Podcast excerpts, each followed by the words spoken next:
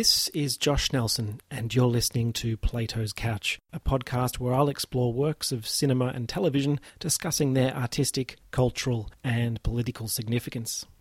For this first episode, I've chosen Kathryn Bigelow's 1987 film Near Dark, a work that, in the now 30 years since its initial theatrical release and modest box office earnings, has garnered a small but dedicated fan following. And though perhaps seen by some as one of Kathryn Bigelow's lesser works, given the greater commercial and critical success of her later films such as Point Break in 1991, Zero Dark Thirty in 2012, and The Hurt Locker in 2008, for which she would receive an Academy Award for Best Director. Remarkably, and perhaps somewhat shamefully, the only female ever to do so, Near Dark remains a significant, if undervalued, work in her filmography. Described by Bigelow as a vampire western and set in the contemporary Midwest, Near Dark centers around Caleb, a young cowboy played by Adrian Pasdar, who, following a brief and intimate encounter with May, played by Jenny Wright, a girl who is most definitely not what she at first seems, finds himself transformed into a creature of the night and kidnapped by a group of vampires, where he's given an ultimatum. If he wants to stay alive, he must kill. With its striking visual sensibility, the film was shot by journeyman cinematographer Adam Greenberg, who had worked as a DP on both of James Cameron's Terminator films, and with a score by renowned German electronic group Tangerine Dream, Near Dark is characterized by an evocative and at times poetic look and sound. In this aesthetic regard, the film bears some uncanny similarities to Michael Mann's 1983 film The Keep, a film that, not coincidentally, was also scored by Tangerine Dream. But beyond the film's production design, Near Dark is also noteworthy for showcasing some exceptional performances, chiefly among them that by Bill Paxton, who tragically passed away earlier this year, in the role of Severin, the gun-slinging, unrestrained id of the vampire clan. Near Dark also marks an important chapter in the development of Bigelow as a filmmaker, consolidating a number of the key tropes that will recur throughout her career, such as her fascination with transgression, her exploration of gender roles and power, the representation of violence, and her interest in the figure of the outsider or social outcasts, and perhaps most prominently here, her reworking of cinematic genres. Near Dark was only Bigelow's second feature, and first as solo director, having previously worked on the 1981 biker film The Loveless, which starred a young Willem Dafoe, a production she co wrote and directed with Monty Montgomery. Speaking on the commentary track from the now out of print DVD and Blu ray release of the film, Kathryn Bigelow elaborates on the genesis of Near Dark. I'd written the script on spec with Eric Red, and we had given it to Ed Feldman, who really liked the material a lot, but was very hesitant about my directing it. And because it was written on spec, we had full control over it. And the only way that we would sell the script was with my directing it. So he finally realized that that was the only way he was going to be able to make this piece, and to his credit, gave me the opportunity. Actually, a friend of mine, Oliver Stone, read the script. I wanted his opinion on it, and he read it and he called it a kind of script haiku. There was a poetic structure to it that was very evocative, and so I think it was not a difficult script to visualize.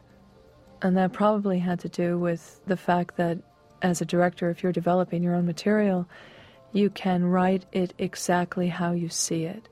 There's no translation that it has to go through. It, it's th- something very immediate. So I think upon reading it, you're seeing the vision very clearly, and that's certainly the response we got when we were in the process of trying to uh, look for financing. I think that was one of its great strengths. Developed with Eric Red, whose writing credits included the 1986 film The Hitcher, and who would later collaborate with Bigelow on her 1989 film Blue Steel, and his own directorial feature Undertow in 1996, Bigelow's comments underscore the clear vision she had for Near Dark, a point reinforced by the careful and considered manner in which she cast the film. In addition to the lead roles played by Pasdar and Wright, Bigelow hired three actors that had already appeared together on James Cameron's Aliens, made a year earlier Bill Paxton, Lance Henriksen, and Jenette Goldstein. The decision reportedly came about after Bigelow sought approval from Cameron, with whom she would develop both a personal and professional relationship. Cameron was hired as executive producer on Point Break and co wrote and produced Bigelow's 1995 film Strange Days. Bigelow marks this intertextual casting by referencing Cameron's film when the title Aliens appears on a cinema marquee during one of the street scenes in Near Dark.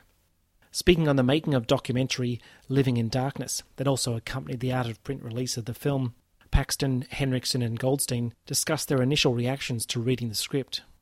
I remember getting the script and sitting down to read it, and I thought, God, this has, this is like this, has this great vampire, kind of contemporary vampire story, but it had these kind of elements of Bonnie and Clyde because this family are having to kind of shoot their way out. I love the idea that these were modern vampires who couldn't just rely on their supernatural abilities.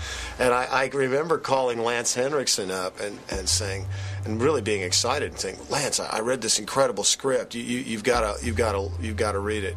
Billy Paxton called me in the middle of the night, and this is no kidding. And he was living in Santa Monica at the time, and said, "Hey, Lance, I got this great script, and it's a western, and it's about vampires." And I said, "Oh God, Billy, come on." He's like, "Bill, Bill, Bill, listen, we, we've just done Aliens for Jim Cameron. You know, we don't want to go off and do some, you know, half-cocked, you know, B movie."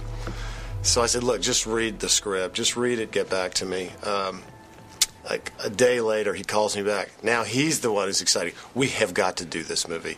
The script was beautiful. It was like poetry. The it was so spare. The dialogue. I thought it was just very different from a lot of scripts I'd read. You know, it didn't insult your intelligence. It left a lot to be imagined. The casting of the trio is also motivated by a key thematic consideration, as Bigelow explains.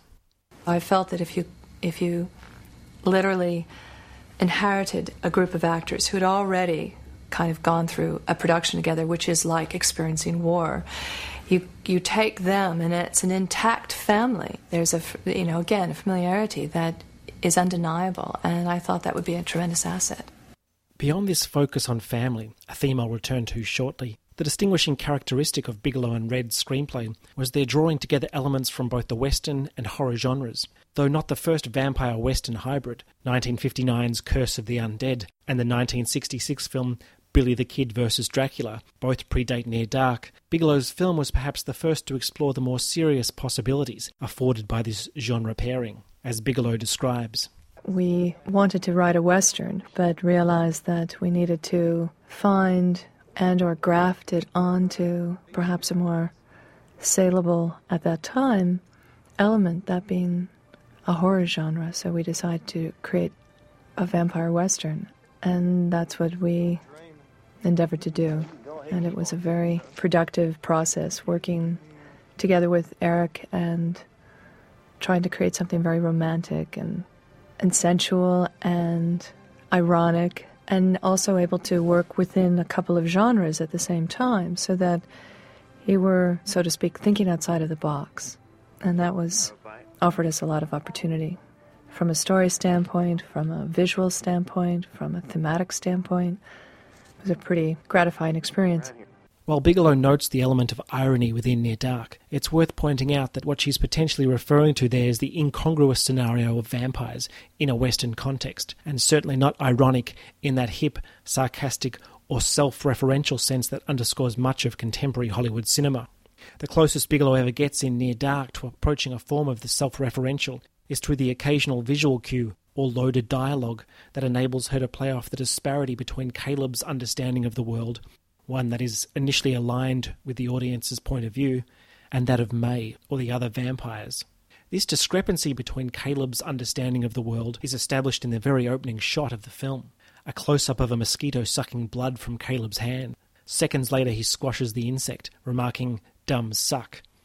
This playful, if somewhat tongue in cheek opening cleverly foreshadows Caleb's soon to be fate, in which May's bite will leave him as the dumb suck. The dialogue in the very next scene where Caleb first sights May and then boyishly attempts to woo her is underscored by a similar self awareness, drawing attention to the contrast between Caleb's misperception of May. He has no idea she's a vampire and perceives her instead in a purely objectified sense, and the otherworldliness of May trading insults with two locals, one of whom complains to Caleb, What the hell's eaten you? Before May, here filmed in slow motion, licking an ice cream cone, is spotted by one of the locals. Turn around and feast your eyes, he says. The references to feeding continue as Caleb approaches May. Here, their dialogue is again underscored by double meanings. Have a bite? Bite? Just dying for a cone. Dying. Like a number of other vampire films released in the 1970s or 1980s, such as George Romero's Martin, Tony Scott's The Hunger, or Joel Schumacher's The Lost Boys, Near Dark explores the metaphoric associations of vampirism with addiction. Caleb is mistaken for a junkie by law enforcement shortly after he's turned, or anxiety surrounding AIDS. A blood transfusion becomes crucial to the film's ending. Beyond these metaphors, however, the addition of the vampire to the Western genre in Near Dark also adds a key component to the film's romantic drama, one that is played out subtextually throughout the film. As Bigelow elaborates, See, the beauty of it, at least when we were writing it, what we were attracted to is is the irony and how everything was kind of working in a constant duality. He sees the situation as perhaps we in the audience see it, having no idea that there's this hidden agenda and this again this alternate universe that is operating in spite of himself that he's incapable of of altering or stopping or actually not being seduced by. And she, of course, realizes her incredible powers and would love very much to suppress them at this point in time and just be a normal person and just fall in love with this boy. And yet she can't. She'll never be that person. And so it's it's very complicated for her. There's a sadness there and yet an an effort to to fight it at the same time, to ignore it, to imagine that she's not really who she is, that she's somebody simple and normal and who he sees her as. So that was what was really interesting in the writing of it and in the playing of it is really the subtext. And that's what the vampire mythology brought to this material to a very in a way a very simple love story set against the western landscape was this beautiful complication so there was a constant subtext that was running in tandem and parallel to what is happening on the surface. The tension between these two worlds or genres that Bigelow just described is also evident throughout Near Dark in Howard E. Smith's editing. In the early stages of the film, Smith repeatedly uses wipe transitions to move from one scene or setting to the next. This technique, which has associations with the classical Hollywood Western, here reinforces the coexistence and movement between two worlds, since the wipe transition depicts, however briefly, two settings on the screen at the same time. In Near Dark, the editing conveys Caleb's transition or transgression from one world, that of day, into the world of night, from human to other. Importantly, Smith never uses this transition once Caleb has crossed over into that other world. This shift in Caleb's identity away from the safe confines of the Western is further reinforced when his iconic cowboy hat comes loose and tumbles into the dust as he's kidnapped by the vampire clan, snatched up into their speeding Winnebago.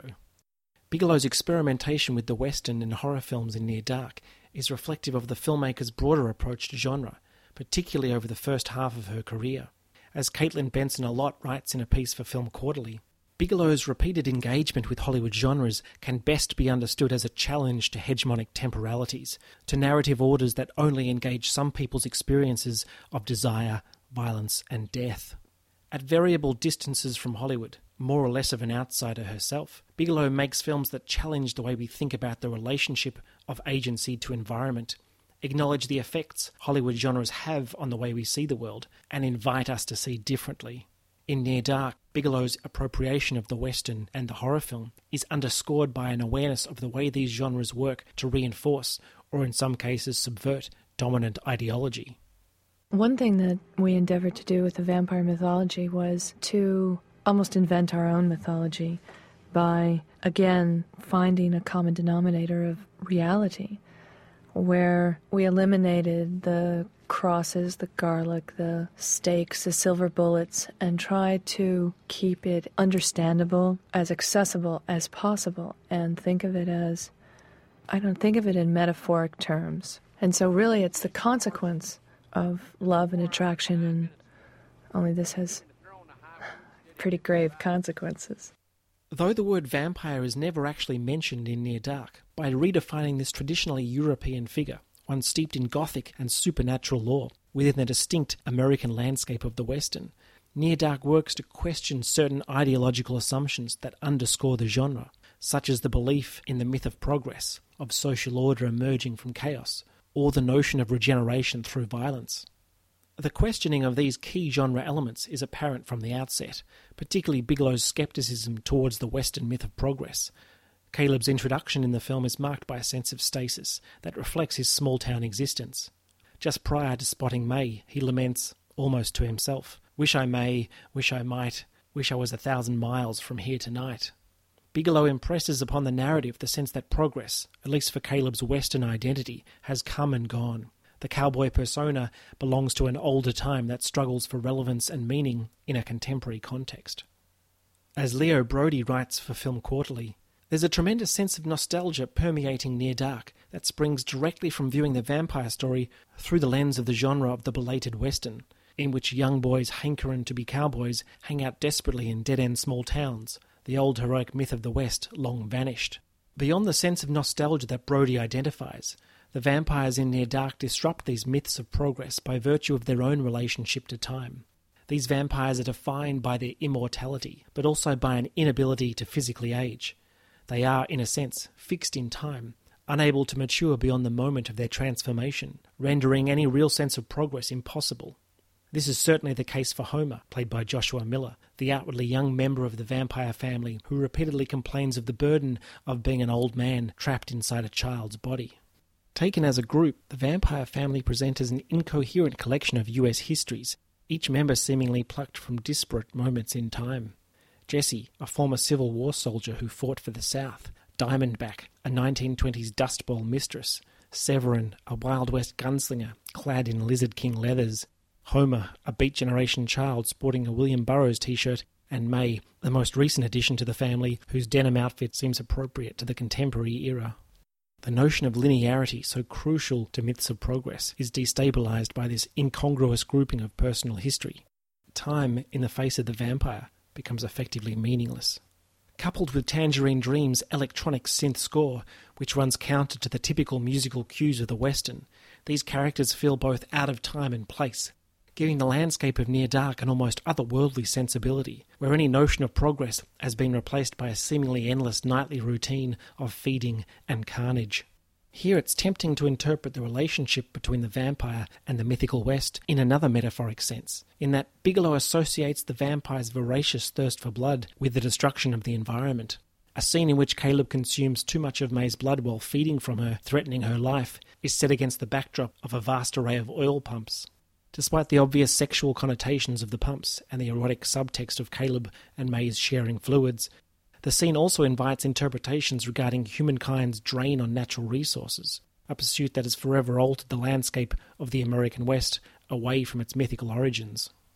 This sense of repetition and decline that pervades Near Dark also infects the film's treatment of violence, undermining those Western myths in which violence typically serves as a positive force for social and cultural regeneration. In a traditional Western narrative, violence is often employed as a means to save the township or family by killing off those threats, typically in the form of outlaw gangs, Native Americans, or aggressive capitalists whose business interests threaten the community. In Near Dark, however, the use of violence, even in the climactic confrontation between Caleb and the vampires, is not neatly reincorporated in its mythological capacity for social restoration. Violence exists here almost solely as a means to survival, one that is emptied of redemptive potential. In doing so, Bigelow questions the purely ideological distinctions between constructive and destructive violence, so that Caleb's hesitancy to kill is paralleled by a hypocritical willingness to drink from May after she kills, or the manner in which he rejoices in the excessively violent demise of the vampire clan in the closing moments of the film. By eroding the boundaries between so called good and bad violence, Near Dark works to demythologize the Western's insistence on violence as a positive social force, even as the film still concludes with the eradication of the threat to the family. In an interview with Marsha Coburn of the Chicago Tribune at the time of the film's initial release, Bigelow was questioned about the film's depiction of violence. Foregrounding the filmmaker's gender, Coburn asks, What's a nice woman like you doing making erotic, violent vampire movies? Bigelow responds, I think women are very interested in violence. They're certainly the victims of a lot of it, so they're focused on it. Admittedly, movie making is a male dominated industry, and within the codes of who does what material, women are more associated with emotional material, and men with the apparatus, the technology, the hardware. But I don't think of Near Dark as a violent movie, but rather an emotional, moral one. Bigelow's insistence on the film's emotional, moral content emerges in and through the film's romantic couple, Caleb and May, and the treatment of family, a theme that is again inextricably linked to issues of genre. In both the Western and the horror film, family often serves as a key element, the social institution that the narrative typically works to rescue or restore. This is certainly the case in classic westerns like John Ford's 1956 film The Searchers, a work that resonates strongly throughout Near Dark. Or in horror films like Tobe Hooper's 1982 film Poltergeist, where the threat to the family and inevitable elimination of that threat serve as the film's primary focus. Here, Bigelow discusses the importance of family within Near Dark. One of the dynamics that we really enjoyed working with, both in the script and then in shooting, was again the constant reminder that even though these individuals live this extraordinary life, there's still a real desire to maintain a family structure, to keep the family intact, to replicate the hierarchical structure that is necessary to maintain order in the family. And so you have something so prosaic set against something so bizarre. In a cultural and political context, it's worth noting that Near Dark was released towards the end of Ronald Reagan's second term in office, an administration that had repeatedly pushed an ideological agenda of traditional family values and the nostalgic return to America's post World War II past. In Near Dark, Bigelow complicates this traditional representation of family. For starters, she inverts the Western trope where an outsider assumes responsibility for saving the family, such as in George Stevens' 1953 Western Shane. In Near Dark, it is the family, in the form of Caleb's father and younger sister, who accept responsibility for attempting to rescue their outsider son. But more significantly, in Near Dark, Bigelow expands the typical family under threat trope by effectively doubling the conflict. Here, each family is under threat from the other. Caleb threatens the unity of the vampire group in the same way that the intervention of the vampires disturbs the sanctity of the Coltons. Just as Bigelow blurs distinctions between good and bad violence, in Near Dark, audience sympathy is divided between both families. As Leo Braudy writes, the conflict between these families is at the core of the story, and it's not so obvious which is preferable. The violent, risky world of the evil vampires, whose sense of adventure lures Caleb out of his small town doldrums, or the bucolic, pleasant, but ultimately bland and boring world of his real family. The differences between the two families are also noteworthy. In Caleb's family, the mother is missing, an unusual trait for 1980s cinema, in which the father is more commonly absent, while May's family, at least on the surface, more closely resembles the nuclear ideal, with two parents in Jesse and Diamondback, and children in Severin, Homer, and May. But this is, of course, an illusion. The vampire clan can never be a family in that ideal Reaganite sense, since their adherence to a traditional structure belies both the threat they pose and the distorted reality where aged men appear as young children and where offspring are sired not from parents but from other offspring. For example, it's Homer that sires May. As a consequence, Bigelow effectively denaturalizes the ideal concept of the family, presenting it instead as an illusion, a cultural construction organized around a gender based hierarchy. It's almost impossible to talk about Kathryn Bigelow's work as a filmmaker without engaging this issue of gender, as the earlier Marsha Coburn interview question illustrates. And not surprisingly, given the scarcity of female directors working within or on the fringes of Hollywood, particularly within so called masculine genres, issues of gender are often granted a heightened significance in Bigelow's films. Though Bigelow is not one to shy away from questions of gender in her work, she has in the past resisted labelling her works as feminist in an interview at the time of release for Blue Steel, Bigelow remarked, I subscribe to feminism emotionally and I sympathise with the struggles for equality, but I think there's a point where the ideology is dogmatic, so I'm not saying that Blue Steel is a feminist track per se, but there's a political conscience behind it. Despite her hesitancy in ascribing labels to her films, as a female filmmaker working in an industry dominated by men, the response to Bigelow's work is frequently characterized in terms that foreground this notion of a quote unquote female perspective.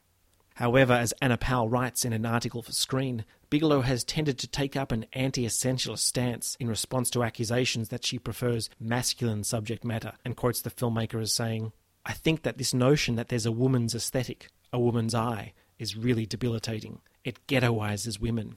This rejection of essentialist notions of gender is also evident in the way Bigelow reworks genre.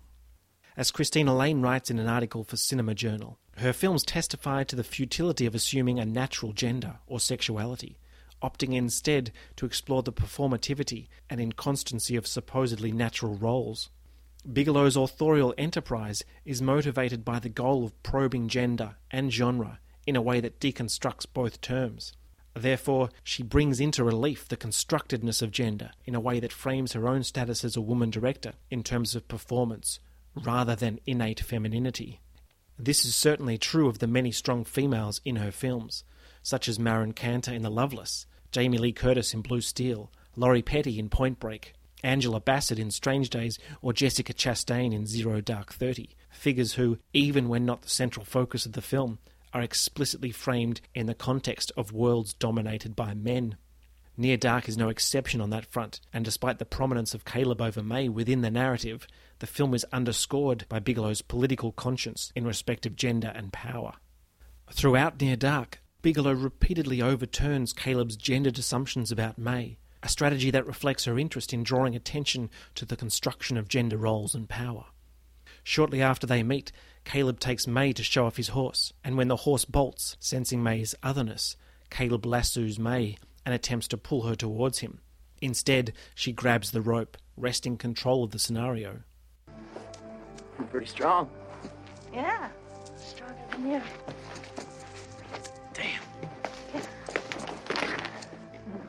This inversion of traditional gendered power is repeated when Caleb, on his way to return May to her family, stops his truck and refuses to drive her the remaining distance until she acquiesces to kiss him. Once again, his assumption of power is an illusion. May takes control of the erotic moment, dominating him, before landing the fateful bite that will precipitate his transformation. Even later on in the narrative, as their relationship takes on a maternal dimension, when Caleb, unwilling to satisfy his own bloodlust, turns to drinking from May for sustenance, she ultimately rejects him when his thirst threatens her life. Time and again, Bigelow draws attention to the power hierarchies embedded in traditional gender representations and then seeks to question or overturn them.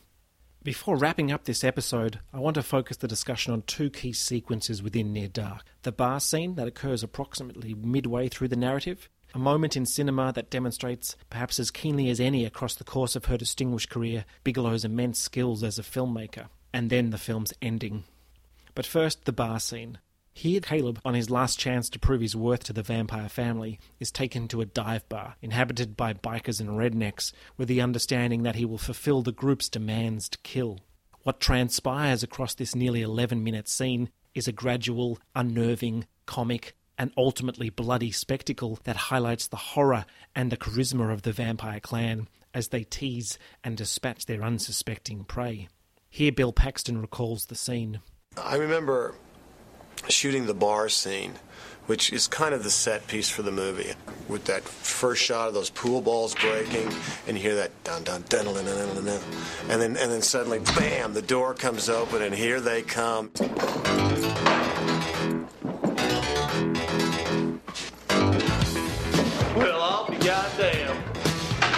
Kicker heaven. That sequence has so much confidence as a piece of filmmaking. Bartender, give me a couple of shots, whatever donkey piss you're shoving down these cocksuckers' throats. Hey, hey! Bigelow's use of music forms a crucial element in structuring the drama here. The scene opens with Naughty Naughty by John Parr of St. Elmo's Fire fame, followed by Jools Holland's Morse Code, Fever by The Cramps, and lastly George Strait's The Cowboy Rides Away, tracing a series of moods and styles that reflect and inflect the drama as it unfolds. In an interview with Gavin Smith, Bigelow was asked about the way the scene is structured around these four pieces of music, with each piece serving as its own narrative act. Bigelow responds, It's written that way too. It's an entire reel. In a way, it's a film within a film, with a beginning, a middle, and an end. It's very lyrical in a way. Its rhythm, its strength is its patience. It's ultimately turning the bar into an abattoir, but it's turning that process into a state of art. The artfulness that Bigelow mentions is apparent through her control of dramatic timing, the gradual escalation of each confrontation within the bar towards an inevitable bloody end, and then retreating, pausing to build to the next conflict, often undercutting the moments of horror with dark comic relief. It's a directorial approach that puts the audience in an uncomfortable position, caught between our repulsion at the callousness and brutality of the vampires, but also by our willingness to identify with them, a consequence of the charismatic way in which they dominate the scene. Much of this tension is driven by Bill Paxton's performance, in which he grants the bloody spectacle a sense of joyous occasion, chewing the scenery with unrestrained delight. His screen presence throughout the scene is magnetic, a performance all the more remarkable given the condition that Paxton was in when they began shooting. I had woken up in my apartment in, in Venice with with my gal, and I had a terrible migraine headache. I get really bad migraine headaches where I, uh, for about a half hour I can't even hardly see. I get it's like the twilight zone. And so I said to Kathryn, I said, Kathryn, I am just I'm so excited about the scene, but I am just I just have no energy. And I, and so I said, can I can I get a doctor out here? Is the medic on the set? Can I get a shot of something? And I remember I had kind of my first shot of B12 I tell you, next thing I knew, I was rocking and rolling. And that barroom scene just got wild. It just wilder and wilder. I remember, oh, you. Bigelow's comments further underline just how impressive Paxton's performance is within the scene. I think that this is one of Bill Paxton's greatest, greatest, greatest moments in everything he did in this scene. He just made it his own, and he really owned both the character, the moment, the scene, and I think it was almost a kind of reincarnation. It was a performance that transcended itself. And I think certainly when we were shooting it, almost in a perverse way, we were having as much fun as they were. And I think this is the moment when you realize we've kind of been indoctrinated individually and we feel that we've seen the darkness to their characters, but when you see it kind of reach critical mass, and this is when you realize what they're capable of. And you see the kind of cold, calculating severity of the fact of their lives. And so to the ending of Near Dark, a conclusion that remains habitually misunderstood. Echoing the thoughts of a number of critics, Jay Scott, in his review for The Globe at the time of the film's release, referred to the ending as a cop out.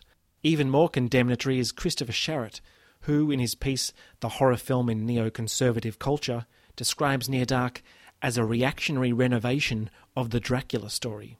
Sharrett writes, the vampire is no longer the parasitical aristocrat, but the predatory, shiftless, and anarchical lower class element causing trouble for its own.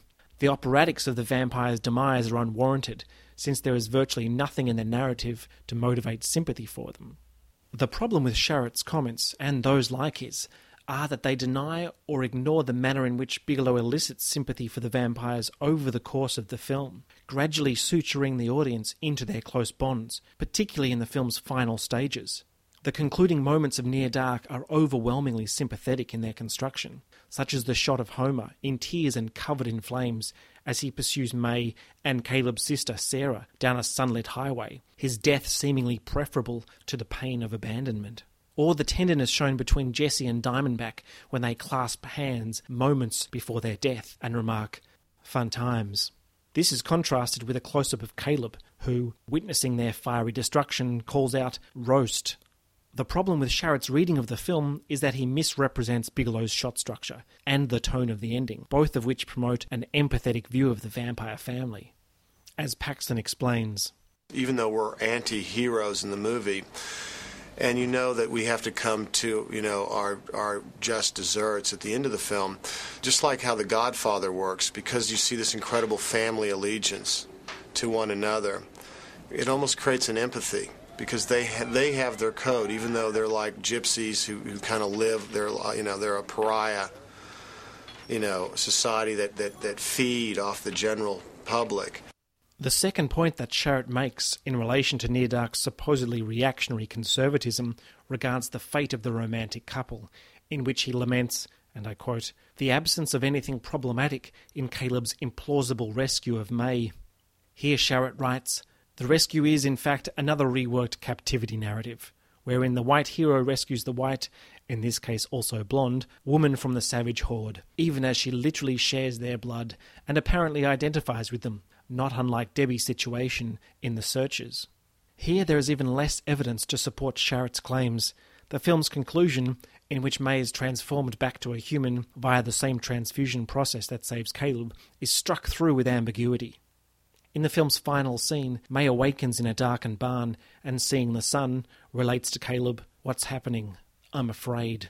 The film closes on a freeze frame of the pair, caught mid embrace, capturing the fear and uncertainty on May's face, partially lit from sunlight, while Caleb's face is obscured entirely by shadow. That Bigelow would end the film with this lighting design, effectively inverting the way both characters were introduced, Caleb in daylight and May at night, suggests a significant transformation has occurred and not a simplistic restoration of the status quo. Both Caleb and May, having transgressed into each other's worlds, must now contemplate a potentially impossible return to normality. At the very least, the cold light of this final image implies that the characters have been irrevocably altered by their experiences of the other world, an implication reinforced by Caleb's continuing to wear Severen's boot spurs and May's fearful reaction to the sun, perhaps contemplating her loss of agency and the severed connection to the world of night. It's a moment in which the price of transgression, a theme common to much of Bigelow's cinema, is put to the audience. This is the horror that Kathryn Bigelow brings to the final moments of Near Dark, and it's one that's writ large on the faces of the two central characters. Here, Bigelow describes her response to the completed version of the film. I was fortunate enough to work with actors that enabled me to exceed what I imagined was possible. I mean, I guess I, I had a feeling for what these characters could become, but in the hands of these particular actors and their immense talents, I think they were able to take it so much further than I had even hoped in my wildest imagination. So there was a kind of almost transcendent will over matter. I mean, there was a kind of critical mass that took place when all of the actors were together and their own collective imaginations and projections onto the material. It became a real odyssey that we, I think, at some point during the process of shooting, realized that something very special was taking place, and we were all very grateful and wanting not really to comment on it for fear that it would suddenly, all of a sudden, disappear.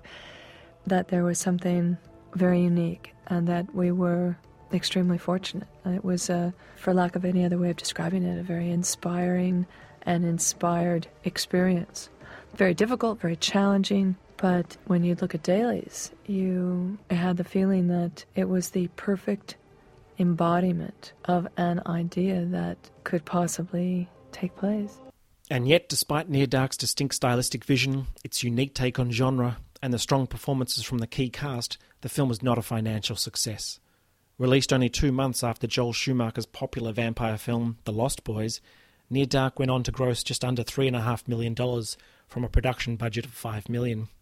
Here, Kathryn Bigelow, producer Steven Jaffe, and members of the cast discuss their disappointment with the release of the film.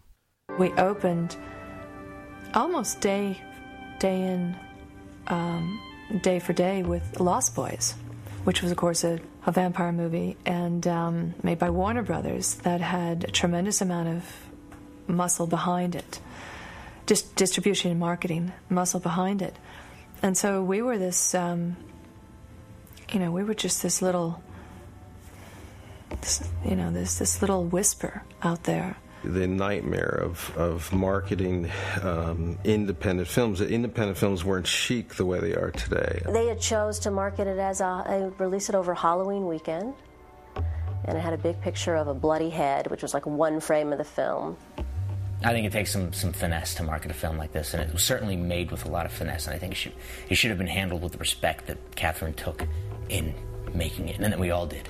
I mean, obviously, you make films to communicate, and and when initially it doesn't, it's daunting. I mean, it's devastating. You feel that what am I doing? I, I there must be something else I can do. Of course, I have no other skill. I can't do anything else. What can you know? So, I've got to try to figure out how to make this work. But um, I think that you realize that in fact timing is everything and you know either it didn't have the right obvious send off but it is tenacious. You know, it's it, the ideas in it are, are either sound enough or captivating enough that it will find, you know, a life of its own.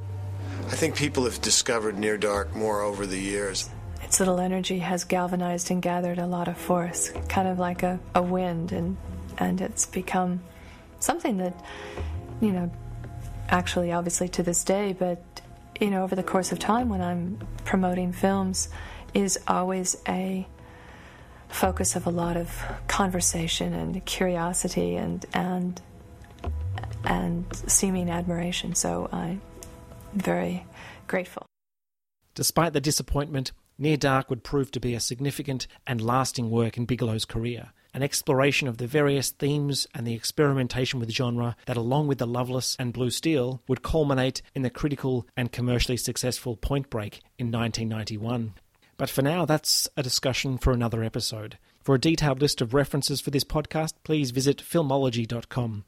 That's filmology spelled with a PH. And you can track me down on Facebook at www.facebook.com forward slash Plato's Couch Pod, on Twitter at Plato's Couch, or via email at platoscouchpod at gmail.com.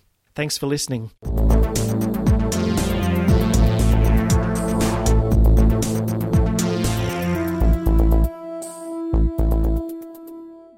Them when they been shaved.